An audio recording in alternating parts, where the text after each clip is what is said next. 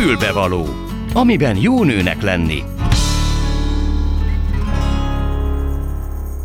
Jó napot kívánok, tisztelettel köszöntöm Önöket a mikrofonnál, Gál Ildi. Nos, a mai fülbevalóban ismét beszélni fogunk először a lágy lézer terápiáról. Ahogy ebben a műsorban már beszéltünk két alkalommal, most azonban egy olyan területen való alkalmazásáról, amiről ez idáig nem esett szó, legalábbis ebben a műsorban nem, és ami szerintem a legtöbb nőt érdekelheti, érintheti, nevezetesen a szépségiparban való használatáról, a kozmetikaiparban. És ehhez két vendégünk is van, itt lesz Bojtos Júlia, a Gyógylézer család Család Kft. ügyvezető igazgatója, és Tábori Erika, kozmetikus mester, az Optikop Beauty Laser vezető szakmai oktatója, de még nem adok nekik szót, noha már itt ülnek a stúdióban, mert előbb még hadd mondjam el gyorsan, hogy mi lesz még rajtuk kívül. Ma van a költészet napja, ezért beszélni fogunk nem csak József Attiláról, hanem egy másik születésnaposról, Márai Sándorról is, méghozzá abból a különleges aspektusból, ahogy Tolnai Klári, aki az ő egykori nagy szerelme volt, emlékszik rá. Aztán a félkettes hírek után itt lesz Rab Robert Kócs, akivel egy nagyon izgalmas témát fogunk boncolgatni most még csak röviden, a csütörtöki műsorban kicsit hosszabban, ez pedig a szenvedélybeteg szülők mellett felnőni kényszerült gyerekek, azaz ma már felnőttek különböző problémáiról, illetve arról, hogy mit lehet ezzel a helyzettel kezdeni, így felnőttként már. Aztán itt lesz dr. Mangó Gabriella háziorvos, akivel a tavaszi fáradtságról beszélgetünk, és a leges-leges legvégén elhangzik majd egy nálamnál sokkal avatottabb tolmácsolásban egy József Attila vers, amiről azt gondolom, hogy talán leginkább illik a napjainkra. Ezt tehát a fülbevaló kezdjük. A Klubrádió női magazinja tényleg fülbevaló. És ahogy mondtam, itt van Bojtos Júlia, a Gyógylézer Család Kft. ügyvezető igazgatója és Tábor Erika, kozmetikus mester, az Optikop Beauty Laser vezető szakmai oktatója. Sziasztok! Köszöntjük a hallgatókat, köszönjük Ildikó Szervusz. Szeretettel köszöntöm én is a hallgatókat. Arra kérlek benneteket, hogy nyilván akik hallgattak minket, azok tudják, de azok kedvéért, akik nem, egy picit kezdjük mégis az elején, onnan talán, ahonnan egyébként számomra nagyon izgalmasan felvezettétek még ennek a műsorfolyamnak az elején, hogy a lézer, a fény milyen gyógyító erővel bír. Hát igen, tehát a fény, illetve hát a fényterápia az már a, a, ókorban egy ismert terápiás eszköz volt, amit napjainkban a 60-as években egy magyar professzor fedezett fel a, a fénynek a gyógyító hatását, és megfigyelte, hogy egy műtőti beavatkozás után a, a seb az gyorsabban kezdett el gyógyulni, és innentől indult el tulajdonképpen napjainkban ennek az egész területnek a, a, a újrafelfedezése lehet úgy mondani. Tulajdonképpen az a lényege, hogy bizonyos hullámhosszon érkező fény részecskék, fotonok az emberi szöveteknek a, a működését stimulálni tudják, ezt nevezik fotobiostimulációnak, aminek a következtében ezek a sejtek gyorsabban regenerálódnak, mint hogyha a saját immunrendszer állítaná helyre a sejtek működését, és ezt a regeneráló hatást lehet nagyon sokoldalúan kihasználni a, a szöveteknek a, a gyógyításánál. És itt szövetek alatt mindenféle szöveteket lehet érteni, ezért lehet azt mondani, hogy a humán gyógyászaton keresztül, fogorvosláson keresztül, gyermekgyógyászaton, szépségipar áratorvosláson keresztül nagyon sok helyen lehet eredményesen alkalmazni ezt a speciális fényterápiát, mert tulajdonképpen a light laser az egy, egy speciális fényterápia, light laser terápia. Bocsánat, megint csak az érthetőség kedvéért. Tehát ez azt jelenti, hogy mondjuk az eredeti tapasztalat az úgy szólt, hogyha egy sérülés ér, eh, és van egy sebem, azon napon gyorsabban gyógyul, mint az árnyék van? Hát nem, mert ahhoz nagyon-nagyon sokáig kéne napozni, hogy gyorsabban gyógyuljon, gyorsabban gyógyuljon, de hogyha koncentrálva van ez a fény, a megfelelő hullámhosszú fény, akkor valóban szemmel láthatóan gyorsabban gyógyul. Egyébként, egyébként voltak korábban is olyan kísérletek, amikor például a napfénynek a sugarait egy tudós, egy óriási nagy ilyen optikai rendszerrel összpontosította, és azzal már gyógyított sebet. Uh-huh. Na jó, hát akkor térjünk át a, a szépségiparban való alkalmazására. Mik azok a területek, amivel, ha én oda megyek hozzád, akkor neked elsőként a lézer megoldás jut eszedbe? Leginkább amire használjuk a kozmetikában, az a problémás aknés bőrök, pattanásos, gyulladt pattanásokra, zsíros bőrökre nagyon jó eredményeket érünk el.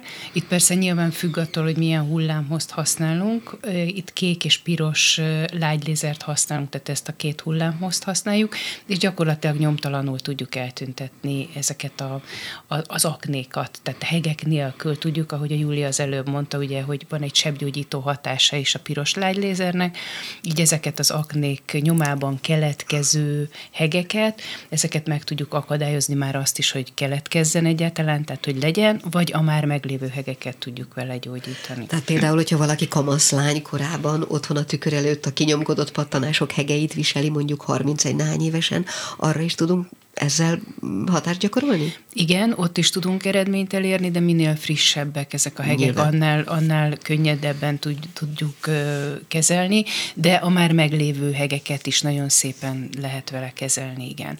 És azt hogy képzeljem el azt az eszközt, ami ilyenkor a kezedben van? Ezt a múltkor is megkérdeztem, hogy ez egy, nem tudom én, egy toll-szerű valami, amit te fogsz, és abból jön a fény, csak hogy egész egyszerűen józan paraszti észre kérdezzem?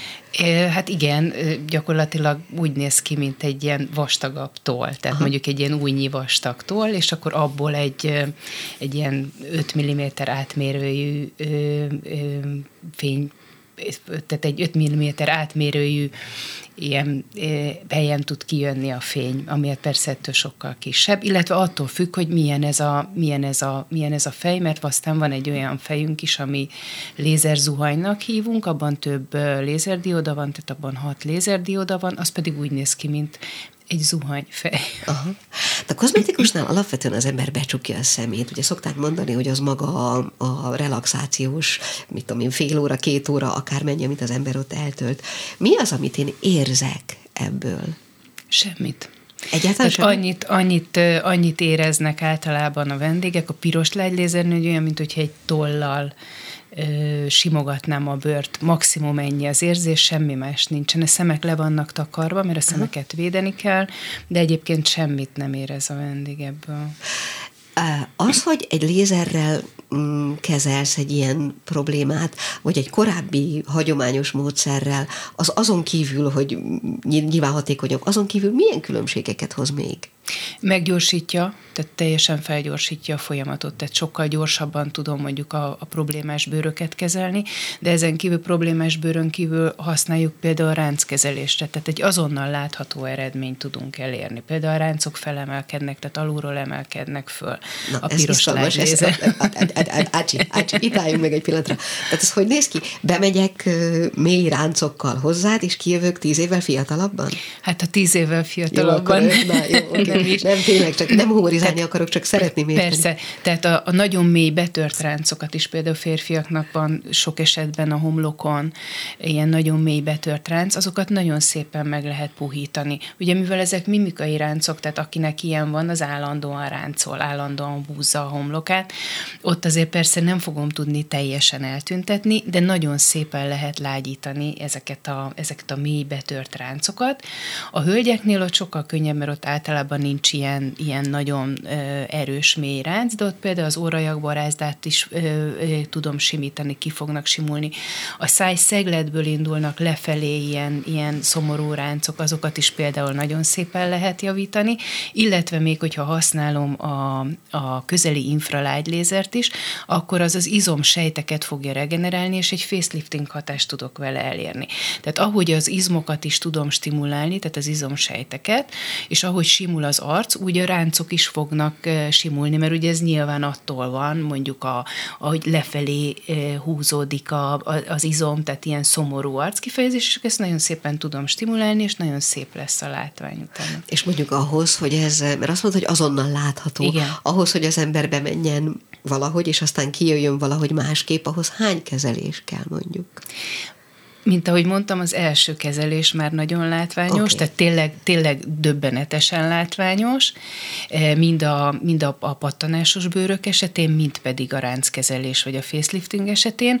Ahhoz, hogy ez tartósá tudjon válni, ahhoz attól függ, hogy mennyire, tehát hogy milyen, milyen az a bőr, e, és mondjuk ránckezelés vagy, vagy anti kezelésben olyan három, hat tíz kezelésre van szükség, illetve attól is függ, hogy tudok-e hatóanyagot használni. Tehát, hogy ha például olyan a vendég, aki allergiás, akkor ő neki a lágy lézerkezelést tudom használni, csak lehet, hogy hatóanyagot nem nagyon tudok használni, vagy egy allergiás időszakban nyilván ott egy több kezelés szükséges.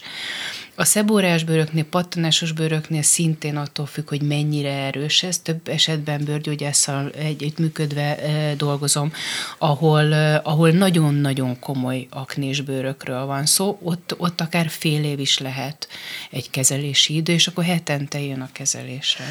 Azt gondolkozom, hogy e, nyilván amikor valaki meggyógyul egy betegségből, vagy egy fájdalommentes eljárással túljut valamin, az is nagy öröm. De szerintem mi nők azért ennek, vagy ennél kevés dolognak tudunk sokkal jobban örülni, nem? Tehát amikor a, a, azokat a, a kornak, a, vagy amitől belenézünk a tükörbe, és nem érezzük jól magunkat reggel, nem az néz vissza, akit szeretnénk. Szóval ennél kevesebb nagy öröm van. Szembesülsz ilyesmivel, hogy rácsodálkoznak a, a tükörre egy kezelés után? Igen, és hát főként az a jó benne, hogy ez egy teljesen szelíd módszer. Uh-huh. Tehát ugye nem kell hozzá semmi, nincsen fájdalom, nem jár fájdalommal, nincsen semmi olyan beavatkozás, ami megsértené a bőrt, hanem itt a, a light lézernek a fénye a pirosnak, vagy a közeli infralight lézernek a fénye fogja a kollagén termelést stimulálni, és ezáltal lesz feszesítő hatású, illetve a sejtekben az ATP szintézist, ami az energiát adja a sejteknek, és ettől lesz sejtregeneráló hatású. És ahogy megmutatom utána a vendégnek a bőrét, odadom a tükröt, akkor teljesen ledöbben, hogy mit lehet elérni. Sokszor megállok a kezelés felénél, megcsinálom csak az egyik arc fele, meg, igen, és akkor Aha. odaadom a tükröt, és akkor teljesen le van döbbenve, hogy milyennek az eredmények, illetve a tinédzsereknél például nagyon jó. Tehát ott, amikor, amikor egy, egy tinédzser így meglátja azt, hogy mennyit változott, és hogy gyakorlatilag fájdalommentesen nem kellett tisztítani, nem kellett nyomkodni a bőrét, akkor, akkor, akkor az, az, az döbbenetes. Hogy nem hiszem. Erről ma a Magyarországon egyébként hány kozmetikus tud, és most nem számot kérek, hanem mondjuk egy százalékot? Hát én csak a, arról a kozmetikusi körről tudok nyilatkozni, akik így a mi, mi ismereti körünkben, partnerkörünkben vannak, de ez ma még kevés. Uh-huh. Ez meg ma hát még kevés. ezt is meg kell tanulni. Igen, tanulják is a kozmetikusok, bár erről Erika szakavatottabban tud mesélni elektrokozmetikát, de azt tapasztaljuk, és Erika javíts ki kérlek, ha rosszul mondom, hogy ez azért kevés ahhoz, hogy, hogy, hogy jól el tudjanak vele indulni. Tehát pont ezért mi csinálunk tovább továbbképzéseket is tartunk továbbképzéseket, tehát Erika vezető oktatunk a, a továbbképzéseinken, mert azt látjuk, hogy kell ehhez egy alapos tudás, alaposabb megértés, hogy, hogy jól tudják használni ezt az eszközt megfelelően és eredményesen. Hát nagyon izgalmas, amiket mondtatok. Van-e olyan, amit még egyébként én nem kérdeztem meg, és akár fontos lehet kozmetika és light laser ügyben? Hát én azt gondolom, hogy a felhasználási területeket azt megbeszéltük, mert ez a két fő felhasználási terület, és innen kapunk egyrészt ez az anti-aging facelifting terület, ami tényleg nagy örömöt szerez a hölgyeknek. A másik meg, meg nagyon sok partnerünktől jön vissza pozitív visszajelzés, hogy amit az Erika is mondott, hogy a, a, ezek a problémás bőröknek a kezelésénél mennyi, mennyi hálás vendége van a kozmetikusoknak.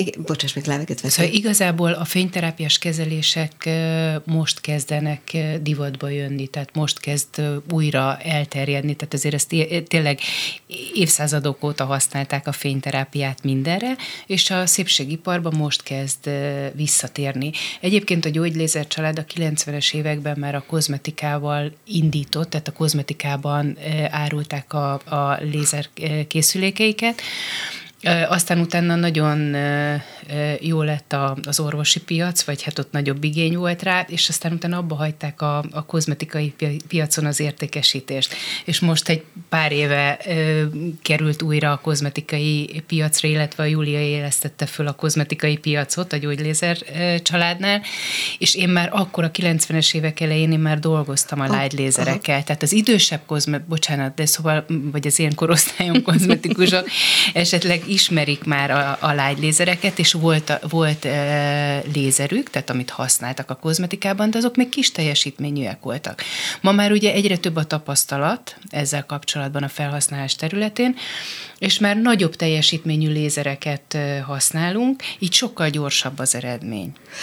Ma pont ide nagyon jó végszót adtál, mert pont ide akartam kiukadni, hogy az nagyon jól hangzik, hogy az ember bemegy úgy, és kijön másképp, kijön sokkal szebben. Azt is értem, hogy kell hozzá néhány alkalom, hogy a dolog tartós legyen, de a valódi tartóság az miben mérhető? Hónapokban, években, örökre? Vagy tehát hogy néz ki egy ilyen? Nyilván nem. Hát örökre nyilván semmi nem tart, mert ugye minden nap De öregszünk. Saj, saj, sajnos, sajnos el kell keserítsek mindenkit minden nap öregszünk. Tehát az elixírt még hatóanyagként nem használod. Ez, egyébként. ez igazából egy fájdalommentes és egy szelid eljárás, tehát ezt, e, ezt ennyit tudok, de, de bármi történik az ember életében, az ugye mindjárt elindít egy öregedési folyamatot, vagy akár aknikat is elindíthat, tehát nem lesz soha tartós, de egy bizonyos ideig megtartja a hatását. És aztán ismételhet? Ismételhető, vagy ismételem? Igen, igen, igen, igen. Aha. Tehát akár lehet úgy, hogy fél évente, évente mondjuk ilyen kúrákat, ilyen három, négy, öt, hat alkalmas kúrákat ismételni, vagy pedig minden kezelése, tehát mondjuk általában havonta járnak a hölgyek kozmetikai kezelése, havonta, hogyha megcsináljuk a kezelést, akkor az biztos, hogy ki fog tartani egy hónapig. Jó, hát ugye alapvetően ez egy női magazin, de azért azt elmondhatjuk, ugye hiszen beszéltünk már a férfiakra gyakorolt hatásról is, hogy azért ez férfiaknak is ajánlható. Abszolút, tehát ez kortól, nemtől függetlenül. Vele? Igen, szeretik a férfiak is, igen. Jó. Nekem például személyes tapasztalat, hogy nekem nagyon fontos, hogy a fiatal fiúk is és lányok is megtudják, mert nagyon sokan szenvednek ezzel az aknés köznyelven pattanásos problémával, és én a saját, saját történetemből tudom, hogy bárcsak lett volna ilyen jellegű tudásom annó, és, és és lett volna hát, helye az életemben biztos ennek. benne, ez ugye számos későbbi problémának lehet előidézője, és itt most nem a bőr problémáról beszélek, hanem sokkal Lelki inkább lelkiről. Igen. Jó, hát nagyon szépen köszönöm, hogy itt voltatok. Körülbelül ennyi időnk állt most ezügyben rendelkezésre. Bojtos Júlia, a Gyógylézer Család Kft. ügyvezető igazgatója is, Tábori Erika kozmetikus mester, az Optikop Beauty Lézer vezető szakmai oktatója volt a vendégünk. Nagyon szépen köszönöm. Én most egy kicsit talán egy köztest, vagy egy zenét fogok kérni. Nyugodtan, ha gondoljátok, akkor akár maradhattok is a hírekig, akár ha gondoljátok, akkor nyugodtan elmehettek. Most megkérem a kollégámat, hogy egy, vagy egy köztes szignált, vagy egy icipici zenét adjon nekem, és aztán még folytatom a hírekig.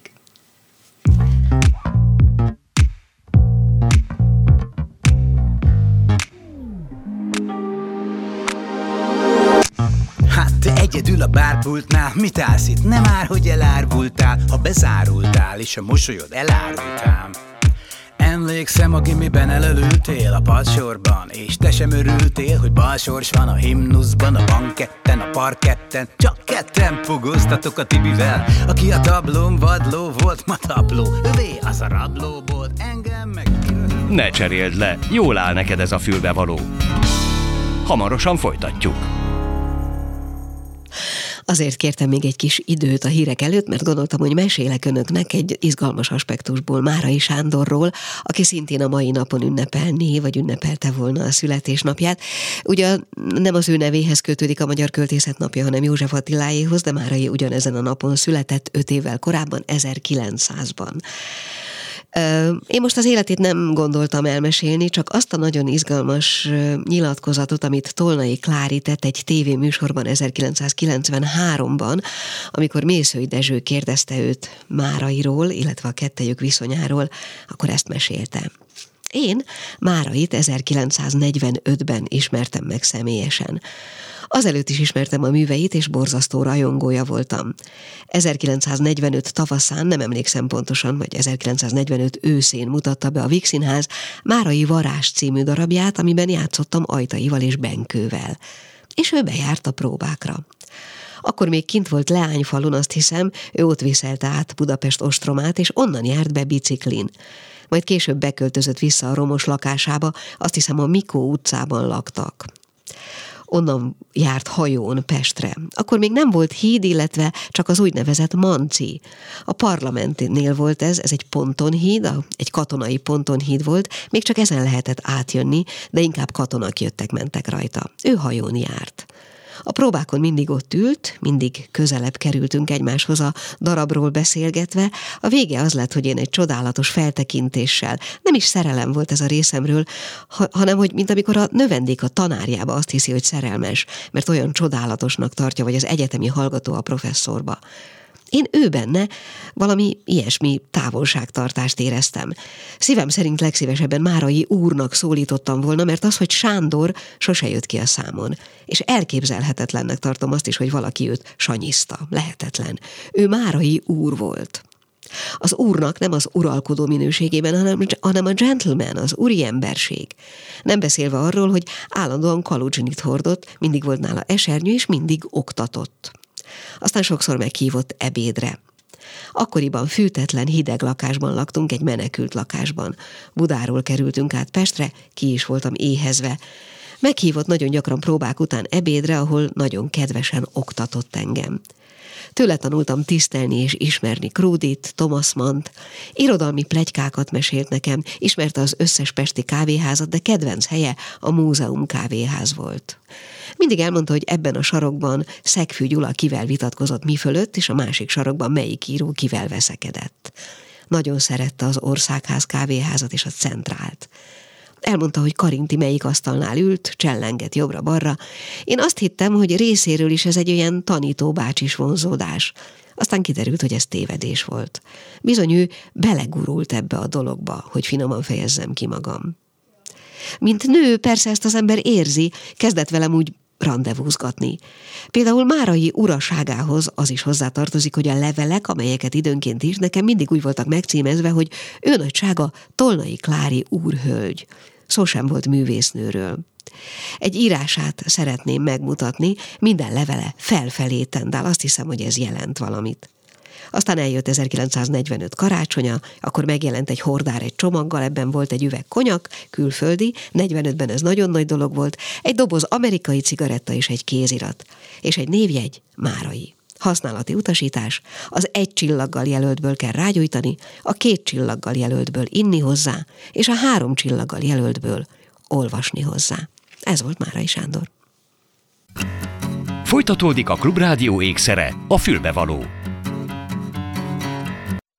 Így van, és a folytatásban egy nagyon fontos és talán sokunk számára, mm, hát hogy is mondjam, érzékeny témáról szeretnék beszélgetni Rab Robertel, aki kócs, és aki itt van a vonalban, nevezetesen arról, hogy a szenvedélybeteg szülők mellett felnőni kényszerült gyerekek ma már felnőttek, miféle problémákkal küzdve élik a felnőtt életüket, illetve hogy ezzel kapcsolatban milyen segítséget lehet nekik nyújtani. Nyilván ez a, következő nagyjából 10 perc arra lesz csak alkalmas, hogy néhány sarokkövét ennek a beszélgetésnek letegyük, de majd folytatni fogjuk, és majd nem sokára azt is elmondom, hogy mikor. Háló! Jó napot kívánok, Rab Robert vagyok. Jó napot kívánok. No, hát én próbáltam elmondani ezt a félmondatot, hogy miről szólnak ezek az ülések, illetve miről szól ez a projekt, de inkább önre bízom.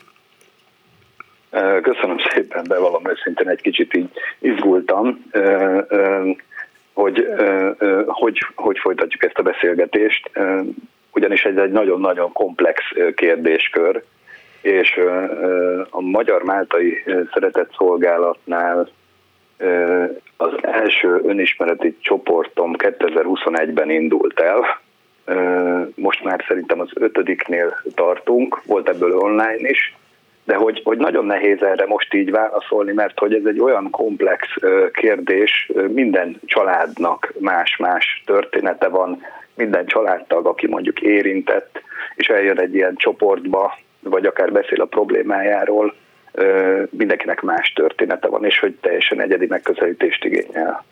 Nyilván, de azon gondolkoztam, hogy ugye, ha egy, egy hasonló helyzetben lévő gyerekkel találkozik az ember, akár iskolásként, akár nem tudom én, tanárként, pszichológusként, az egy egészen másik helyzet, mint azokkal a felnőttekkel, akik elfben már a maguk életét élik, és elfben egy csomó mindenen túl vannak már. Miért fontos az, hogy itt felnőttek azok, akikkel beszélget? Hát egyrészt számomra azért fontos, mert saját magam is érintett vagyok, és amikor 2019-ben egy kicsit jobban kezdtem el foglalkozni ezzel a kérdéssel, akkor a Magyar Máltai Szeretett Szolgálatnál érintettként én is részt vettem egy ilyen csoportban, És hát ugye ez egy olyan nagy kérdés, hogy, hogy, hogy említette, hogy az iskola, pszichológusok, tehát jó ezt minél hamarabb elkapni ezt a kérdést, de, de, de nagyon sokan felnőttek úgy, hogy, hogy, hogy ez, ez, ez gyakorlatilag ugyanúgy tabu maradt az életükben, nem beszéltek róluk, vagy róla, nem, nem, nem oszthatták meg senkivel, nem volt erre lehetőség, és, és hát a közelmúltban jelent meg egy könyv, az volt a cím, hogy Láthatatlan árbák, ezzel szerintem ez nagyon, be, nagyon beszédes cím, igen. Kérdést. Bocsánat, csak azt mondtam, hogy nagyon beszédes cím. Igen, igen. Az, hogy az ember egy ilyen helyzetben felnőve egyszer csak rálásson mindarra, ami vele történt, ahhoz mi kell?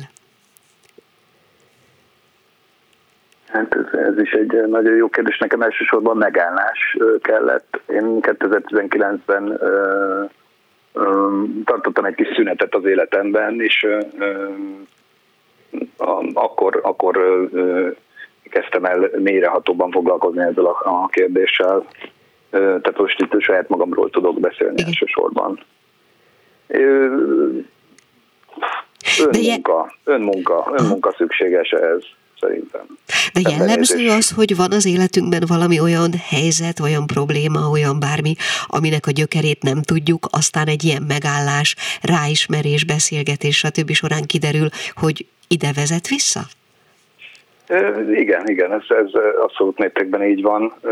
Tehát, hogyha most a felnőttekről beszélünk, tehát, és akkor induljunk el onnan, hogy, hogy, hogyha megszületünk, akkor, akkor, akkor egy rendszerbe, egy családba születünk bele, és hogy tulajdonképpen a család az első olyan szervezet, amiben elkezdünk létezni ezen a világon, és hát ahogy növünk fel, egyre több szervezetbe kezdünk el bekapcsolódni, óvoda, iskola, középiskola, aztán jönnek a munkahelyek, és hát hogyha ez tulajdonképpen ez a történet, ez megvan ezzel terhelve, akkor, akkor ez például munkahelyi kérdéseknél például nagyon sokan használják mostanában, illetve sokan foglalkoznak a kiégés kérdésével, például kiégési kérdéseknek simán vannak Aha. olyan vetületei, amik családon belüli szenvedélybetegségre Aha. vezethetők vissza, ugyanis tulajdonképpen a kiégés az egy határ kérdés, hogy mennyire tudom tartani a határaimat abban a szervezetben, ahol én dolgozom, ahol alkotok. Uh-huh. Az elképzelhető egyébként, hogy az ember úgy kerül bele egy ilyen szituációba, akár egy, mondjuk egy munkahelyibe is, hogy azt mondja, hogy rendben van, felnőttem, túl vagyok rajta, le, le van zárva az a része az életemnek, és minden, ami most újonnan születik, vagy újonnan szembe jön, az az én problémám. És és újra meg újra muszáj föl, hogy mondják ezt, fölnyitni azokat a sebeket, vagy azokat a, azokat a lyukakat, ahol talán vakfolt is van, és emiatt nem tud tovább menni. Tehát magyarul azt hihetjük, hogy rendben vagyunk, és egyszer csak kiderül, hogy nem. Igen, igen. Hát, hogy az önismereti csoportokban szoktam ezt mondani, hogy hogy, hogy attól, hogy a, a csoporttagok eljönnek mondjuk egy ilyen tíz alkalmas csoportra, attól senki ne várjon csodát. Mert hogy, hogy ez tulajdonképpen ez egy olyan, olyan kérdéskör, amivel folyamatosan munka van a mindennapi interakciókban is. És hogyha természetesen mondjuk az egy szélsőséges kérdés, hogyha folyamatosan sebeket tép, tépkedünk, tehát hogy meg lehet ezt gyászolni, ezt a múltat. Megfelelően lehet kezelni ezt a múltat, és, és hát én, én személyes tapasztalatban mondom, hogy ezzel együtt is lehet élni. Uh-huh. A tudatosítás nagyon fontos kérdés. Uh-huh. Nyilván fogunk erről még részletesebben is beszélgetni, most akkor már elárul majd a csütörtöki zsebenciklopédiában, de most az jutott eszembe, hogy mit tekintünk szenvedélybeteg családnak. A, mennyire kell annak a, a dolognak szélsőségesnek lennie ahhoz, hogy úgy emlékezzek rá vissza, vagy az életem egy pontján azt, mondhatjam, azt mondhassam, hogy ez ilyen volt? Hát szenvedélybeteg családnak. Én, én azt mondom, hogy, hogy azt a családot szenvedélybetegnek tekintjük, ahol legalább egy szenvedélybeteg szülő jelen van. Tehát, Értem, igen. És akkor onnantól fogva, onnantól fogva, hogyha ez van, hát úgy érdemes ezt ezek torzulások, tehát úgy érdemes elképzelni, mint hogy egy ilyen keverőpultról beszélnénk, ami teljesen szélsőséges pozíciókban van, tehát, hogyha megjelenik a szenvedélybeteg viselkedés egy ilyen családban, az kihatással van a többi családtagra is. Mert mindannyian hozzáigazodunk például? Hát inkább, inkább a viszonyulások változnak, és hát ebből alakulnak ki azok a káros dinamikák, amik, amik, amik az ilyen szenvedélybeteg családokat jellemzik. Például az, hogy titkolózunk, például az, hogy ez tabú, hogy ez nem hangozhat el az iskolában, hogy ezt nem tudhatja meg a szomszéd? Így van, így van. Uh-huh. Hát szokták mondani, mondjuk ez a transakcionalitikus irodalomból van három darab ilyen mondata, ne érez, a ne bíz és a ne beszélj. Tehát a ne érez az az érzelmekkel kapcsolatos, tehát hogy itt nem lehet megélni az érzelmeket, a ne bíz az a bizalommal kapcsolatos kérdéskör, és a ne beszélj az, az pedig azzal kapcsolatos, hogy ne, ne beszélj arról, ami itt történik. Tehát uh-huh. ez egy viszonylag zárt rendszert eredményez. És nyilván, aki ebben szocializálódik, az véletlenül egy életen keresztül viseli ennek így vagy úgy a nyomait. Így van, igen. Jó, még egy utolsó tényleg, és utána béké hagyom, mert mondom majd a, a csütörtöki műsorban talán részletesebben is meg tudjuk beszélni, de az, hogy akikkel ön találkozik, mennyire lesznek, és tudom, hogy ezek meg ilyen, vagy mondjam, asztali pszichológia kérdés, de mégis, mennyire lesznek maguk is rabjai valamilyen szenvedélynek? Hát ez is szintén a, a beszélgetésünk elejére tudok visszautalni, hogy ez, ez annyira emberfüggő, tehát hogy nem lehet egyértelmű mintázatokat kirajzolni. Lehet tapasztalni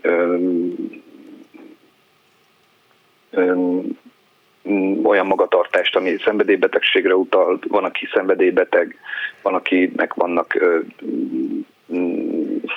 olyan Hát, tehát megjelenik. Alapvetően az a tapasztalat, hogy megjelenik valamilyen formában a szenvedélybetegség, de, de például, tehát, hogy ez, ez, ezért mondom, hogy nehéz, mert hogy például, hogyha valaki mondjuk alkoholista, akkor, akkor ott a nikotinabúzus is megjelent társultolokként, vagy például a munkafüggőség. Szóval ez, ez egy, nem is tudom, Máté Gáborra tudok utalni, hogy ő írta a könyvében, hogy, hogy az addikció az egy komplex interakciós struktúra, tehát ezért, ezért mondom azt, hogy, hogy minden helyzet más, de alapvetően tényleg van olyan tendencia, hogy, hogy ez így öröklődik is. Mm. Érzékelem, hogy zavarja, hogy nem, persze nem tudunk erről most olyan mértékben, meg olyan lépésekben se beszélgetni, mint amilyet megérdemelne a téma, ezért is mondom, hogy akkor csütörtökön tartsanak velünk a hallgatók is, és természetesen Rab Robert coach is, és akkor meg fogjuk ezt a dolgot talán egy kicsit rendszerszerűbben beszélni, így a kezdetektől valamiféle logika mentén, amennyire csak tudunk a dolog mélyére menni, jó? Nem. Köszönöm szépen, akkor a csütörtöki műsorban várom szeretettel. Viszont hallásra! Viszontalásra! A Klubrádió női magazinja tényleg fülbevaló. És ha már itt a tavasz, amiről azt gondoljuk, hogy itt van, noha az elmúlt pár nap azért sokkal inkább téli időjárást mutatott, mert hát mikor legyen rossz idő, hanem húsvétkor.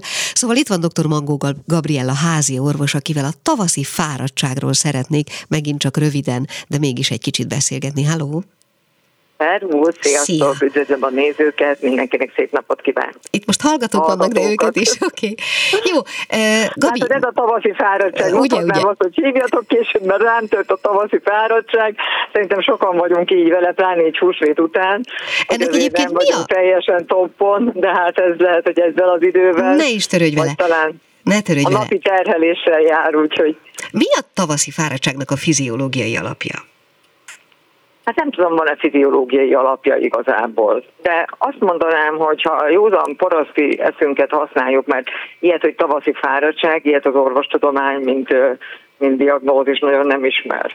Száradásos tünet együttes, ilyesmiket ismerünk, ami előfordulhat máskor is nyilvánvaló, máskor is, nem csak tavasszal, és nem csak a évszakváltásokkor, de ha belegondolunk azért abba, hogy például a, a refluxos tünetek, vagy a gyomorpanaszos tünetek mindig az évszakváltások környékén jelentkeznek, itt például az ősz az, ami nagyon veszélyeztetett, a tavaszi rész nagyon veszélyeztetett, akkor azért azt mondanám, hogy bizony-bizony oda kell arra figyelni, hogy, hogy mindjárt egy kicsit megállok, Na, hogy oda kell arra figyelni, elnézést, oda kell arra figyelni, hogy azért az ilyen évszakváltások, a nagy évszakváltások, amikor a melegből megyünk át a hidegbe, a hidegből a melegbe, az azért meg szokta viselni az embereket hogy miért és miért a tavaszi fáradtság. Valószínűleg tartom, hogy ennek egy ilyen ősi hagyománya lehet. Azért belegondolunk abba, hogy a, a télen azért kevesebb vitaminhoz jutottunk, nem volt annyi gyümölcs, nincs annyi zöldség,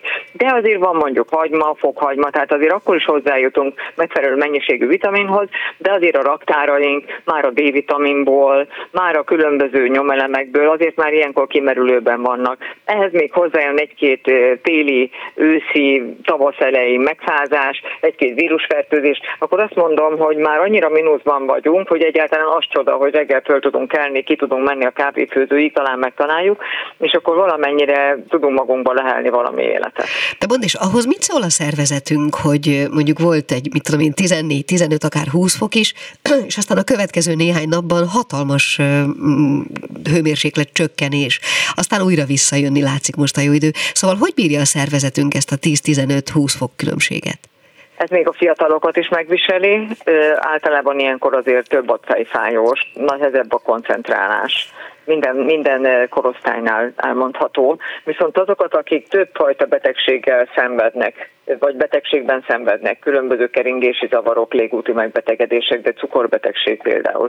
Ezek, ezek a viszonyú nagy ingadozások igencsak meg szokták viselni az automatikus mechanizmusainkat így értem azt, például a vérnyomás szabályozást, ingadozó vérnyomások lesznek, a cukorháztartást, a cukor elkezd ingadozni. Tehát azért nagyon-nagyon sok mindenre ilyenkor egy picivel jobban oda kell figyelni.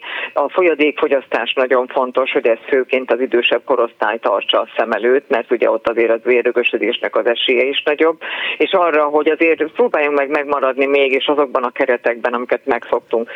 Körülbelül azonos időben menjünk és sétálni, azonos időben kelljünk, reggeli, ebéd, vacsora, tehát ha lehet valami rendszerességet próbáljunk megtartani az életünkben akkor is, hogy teljesen rendszerten és úgy tűnik, hogy itt a hőingadozásban szétesik.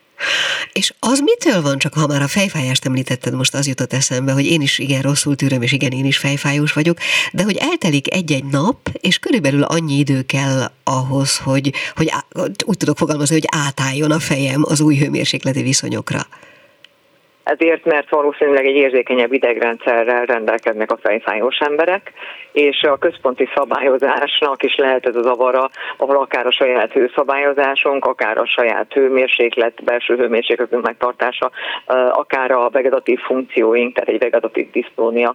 Az ilyenre hajlamos embereknél bizony nehezebb az érstátusz, az érösszehúzódás, az ér ereknek a kitágulása, ez mind-mind automatikus szabályozású, és emiatt lehet az, hogy egy-egy embert jobban megvisel egy-egy hőingadozás, vagy akár font is. Mit gondolsz a jó tanácsügyben, tavaszi jó tanácsügyben, mondjuk a pihenésről, az alvás fontosságáról, mennyit aludjunk, mennyire, az előbb mondtad ugye ezeket a sétákat, meg a lazításokat, de hogy ez mennyire legyen rendszeres, vagy többet tegyünk-e bele, mint eddig?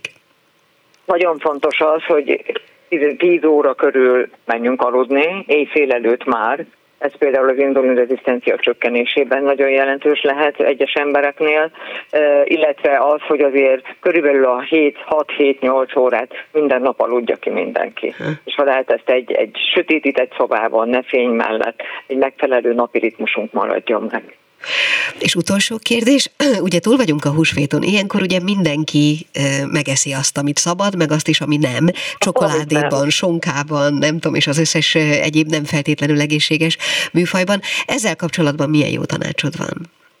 Az, hogy feltétlenül iktassunk most be egy-két olyan napot, amikor ö, egy picit megpróbálunk bőjtölni, és ezt a nagy-nagy terhelést, aminek most azért ki voltunk téve, azt a, a, csoki, a, csoki, a, a, a húsvéti sonkával töltött csoki nyulakat, azt próbáljuk meg valahol a szervezetünkből hagyni, hogy kiürüljön minden, aminek ki kell ürülni. Úgyhogy nem árt ilyenkor akár időszakos bőjtölt, 8 órán keresztül leszünk, 16 órát nem leszünk tartani, és megpróbálkozni azzal, hogy megfelelő folyadékfogyasztáshoz menjen. És az alkohol, ha már a folyadékról volt szó? Hát inkább víz, ha lehet, vagy gyógynövényeket gondolnék, és nem alkoholtartalmú italokat. Nem, csak a húsvétre való józanodás miatt. a múltkor, Igen? hogy az alkohol például uh, már az is uh, meglátszik, ha valaki rendszeresen egy-egy pohár bort iszik emerképpel az agyi struktúrájának a szerkezetében. Komolyan? Igen, igen, sőt az is, aki életében nem nagyon ivott alkoholt, vagy nagyon minimálisat, és az, aki mondjuk rendszeresen fogyaszt, egész más az emelképe az agyi struktúrájának, és ez egy nagyon izgalmas dolog, mert eddig azt gondoltuk, hogy valamennyi megengedett, hát most egyre inkább felé megyünk, hogy az alkoholból szinte semmi nem megengedett. Hát sőt, nem csak, hogy megengedett, ajánlott az agyi, agyi szerkezet változásában még évek múlva is kimutatható az, hogy valaki alkoholt rendszeresebben fogyasztott, mint a másik. Tehát mondjuk, bocsánat, hogy így kérdezem megint nemes egyszerűséggel, hogy mondjuk egy, egy eszméletlen nagy berugásnak a nyoma is akár érezhető, Utána vagy látható? még egy hétig is akár látszódik. Igen. Őrület. Na jó, Igen, hát tehát, akkor... hogy aki nem rendszeresen kevesebbeket iszik, annak is, hogyha egy nagyobb megterhelés érte, bizony az is, az is, az is nyomot hagy az agyunkon. Arról már nem Igen, is szól, érdekes, hogy... úgyhogy Igen. alkohol lefelé, sok nyúl lefelé, Hát ez van. Jó, hát minden esetre ennyit a tavaszi fáradtságról, akkor akár ennyit vagy a tavaszi okán. fáradtságról, hogy ilyen a sárgarépa szezon, talán, hogy a nyulak hagytak nekünk, úgyhogy azt gondolom, hogy a, a vitaminbevitel, a nyomelem bevitel nagyon-nagyon fontos. Nagyon fontos az, hogy minden csak mértékkel, és azt hiszem, hogy a kinti mozgás az egyre jobb idő, az ki meg kell ragadni mindenkinek az alkalmat, hogy egy napi rendszerességgel nem sok, de 20 perc az benne legyen az életében. Hát nagyon szép szépen köszönöm, dr. Mangó Gabriella házi orvost hallották tavaszi fáradtságügyben. üdvözlök, köszönöm szépen, Én szép is. napot. Szia! Mi kell a nőnek? Egy fülbevaló. És hát az a helyzet, hogy még mindig és utoljára is a, a költészet napja kapcsán van még egy ajándékom, amit szeretnék önöknek átadni, de ez egy körülbelül három perces vers lesz, egy mondom nálamnál sokkal avatottabb előadásban. Addig azonban van még egy kis időnk, úgyhogy ha megengedik, még egyszer elmondanám, hogy a csütörtöki zsebenciklopédiában beszélgetni fogunk, valóban rendszeresítve a dolgot, vagy rendszerezve, inkább azt mondom, ez a jó szó, a dolgot elejétől a végéig végig beszélgetve azt, hogy hogy működnek azok a fiatal felnőttek, vagy milyen problémákkal szembesülhetnek, akik szenvedélybeteg családban voltak kénytelenek fölnőni, ennek milyen felnőttkori hatásai vannak, illetve milyen csoportokba lehet jelentkezni, és azokban milyen, hát hogy is mondjam, gyógyító eljárás folyik, ha, csak, ha más nem, akár csak a beszélgetés, vagy az egymással való találkozásokán. Erről pedig Rab Robert Coach fog nekünk beszélni a csütörtöki zsebenciklopédiában, Ausztráliában. A mai műsorban pedig először a lágylézer kozmetikai szépségiparbeli hatásairól beszélgettünk Bojtós Júliával és Tábori Erikával. Aztán egy kicsit meséltem önöknek Márai Sándorról, illetve arról, ahogyan Tolnai Klári, az ő egykori nagy szerelme emlékszik a találkozásaikra.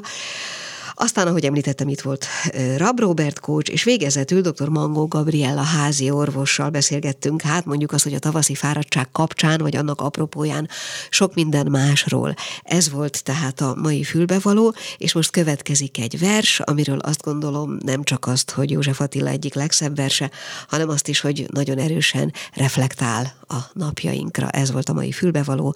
Búcsúzik önöktől a műsorvezető Gál viszont hallásra. József Attila, Thomas Mann üdvözlése.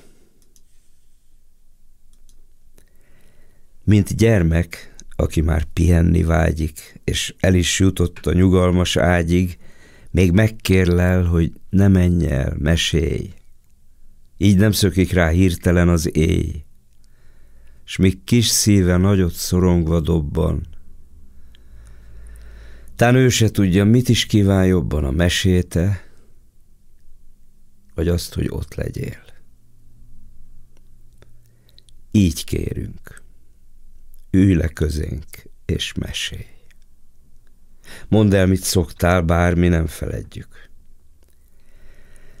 Mesélj arról, hogy itt vagy velünk együtt, és együtt vagyunk veled mindannyian, kiknek emberhez méltó gondja van. Te jól tudod. A költő sose lódít. Az igazat mond, ne csak a valódit.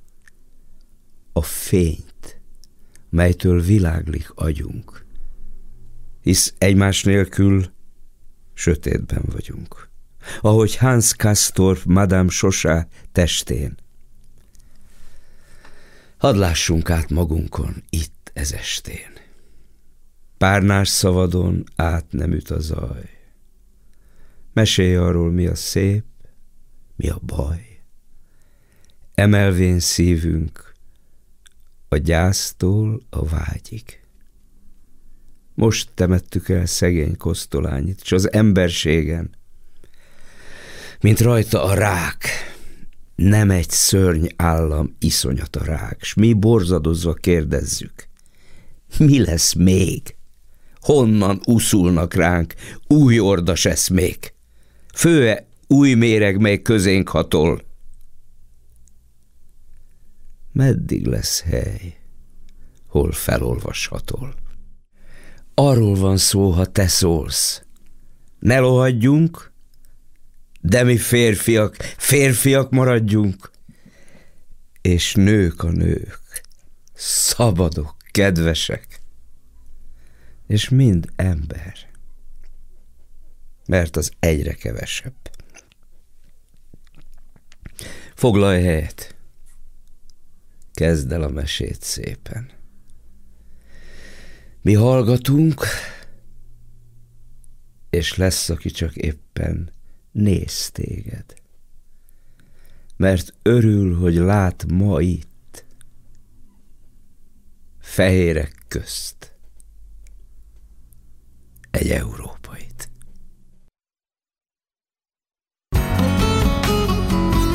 A Klubrádió nem csak nőknek szóló magazinját, a fülbevalót hallották.